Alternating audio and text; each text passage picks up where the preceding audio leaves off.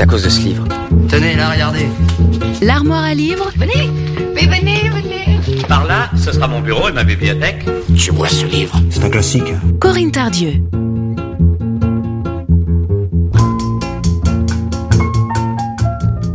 Bonjour à toutes et à tous. Aujourd'hui, je vous embarque à l'extrême pointe de la Norvège, au Norland, où là-bas se déchaîne une furie, une femme, Dina, que la mort suit comme son ombre. Enfant, Dina est frappée par le destin. Elle tue sa mère. Maudite par son entourage, abandonnée à elle-même, elle grandit, sauvage et surtout libre. Écrit par euh, Erjorg Wasmo, j'espère bien avoir prononcé son nom, c'est une romancière norvégienne. Le livre de Dina, c'est le titre de son roman, est un long requiem, un chant de douleur et de violence, de folle passion et d'insondable solitude. Je vais vous en lire un extrait. C'est à peu près la moitié du livre. Jacob Cronlev était assoupi dans le grand fauteuil rococo près du poêle dans le fumoir. Son gilet était ouvert et il n'avait pas de plastron. Sa chevelure grisonnante et frisée était en désordre et tombait plus ou moins sur son visage. Et sa moustache pendait. Mais il n'y pensa pas au moment où il vit Dina dans la brassure de la porte. Elle sortait directement de ses rêves égarés. Il est vrai, sans corsage et sans violoncelle. Il la sentait vibrer dans ses veines. Il lui fallut un certain temps pour comprendre que c'était bien elle qui se trouvait là. Le cou et les oreilles de Jacob tournèrent lentement, au cramoisi. De la voir là était une trop rude épreuve. Son premier instinct, avant de sortir complètement de son sommeil, avait été d'en faire sa proie, sur le plancher, là et tout de suite. Mais Jacob était malgré tout formaliste.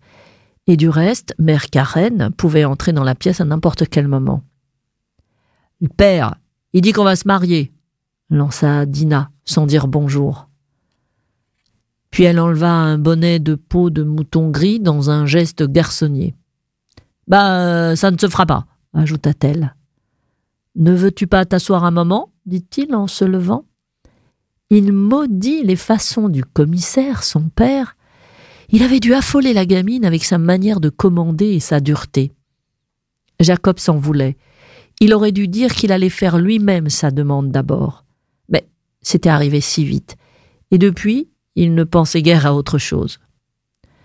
Ton père ne dit sûrement pas qu'on va se marier, il dit probablement que je désire te prendre pour épouse. Le visage de Dina exprima tout à coup un sentiment d'insécurité, une sorte de curiosité désuète. Jacob n'avait jamais rencontré cela auparavant. Cela le rajeunissait et le rendait gauche. Il fit un nouveau mouvement vers la chaise sur laquelle elle venait de s'asseoir. L'aida à enlever sa veste. Elle sentait la sueur fraîche et la bruyère.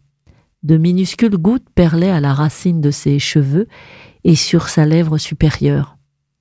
Jacob étouffa un soupir. Puis il donna l'ordre de servir du café et des gâteaux, et de ne pas les déranger ensuite. Avec un calme contenu, comme s'il s'agissait d'une relation d'affaires, il prit une chaise et s'assit droit devant elle. Dans l'expectative, il faisait attention de la regarder dans les yeux tout le temps. Jacob était déjà passé par là, mais l'enjeu n'avait jamais été aussi gros depuis sa déclaration à Ingeborg. Pendant qu'ils buvaient leur café, que Dina lapait à grand bruit sur la soucoupe, elle avait toujours une ride de contrariété entre les sourcils. Elle avait déboutonné sa veste en tricot, si bien que la modestie de sa blouse trop étroite n'arrivait pas à cacher sa poitrine. Par devoir, Jacob fit venir Madame Karen et lui présenta Dina, la fille du commissaire, qui avait traversé courageusement la montagne à cheval pour apporter un message de son père. Mère Karen considéra Dina à travers son monocle avec un voile d'infinie bienveillance. Elle frappa des mains et donna l'ordre de faire la chambre du sud, d'apporter de l'eau chaude et des draps propres. Jacob voulait absolument lui montrer toute la propriété, voulait surtout rester seul avec elle. Il la regardait, parlait bas et avec insistance de tout ce qu'il voulait lui donner. Un cheval noir? Oui, un cheval noir. Jacob lui montra l'écurie, les hangars à bateaux, la boutique. Dina comptait les arbres de l'allée. Tout à coup, elle se mit à rire. C'était le livre de Dina, d'Herbjorg Yasmo. Bonne lecture et bonne écoute sur Sun. L'armoire à livres, tous les mardis sur Sun.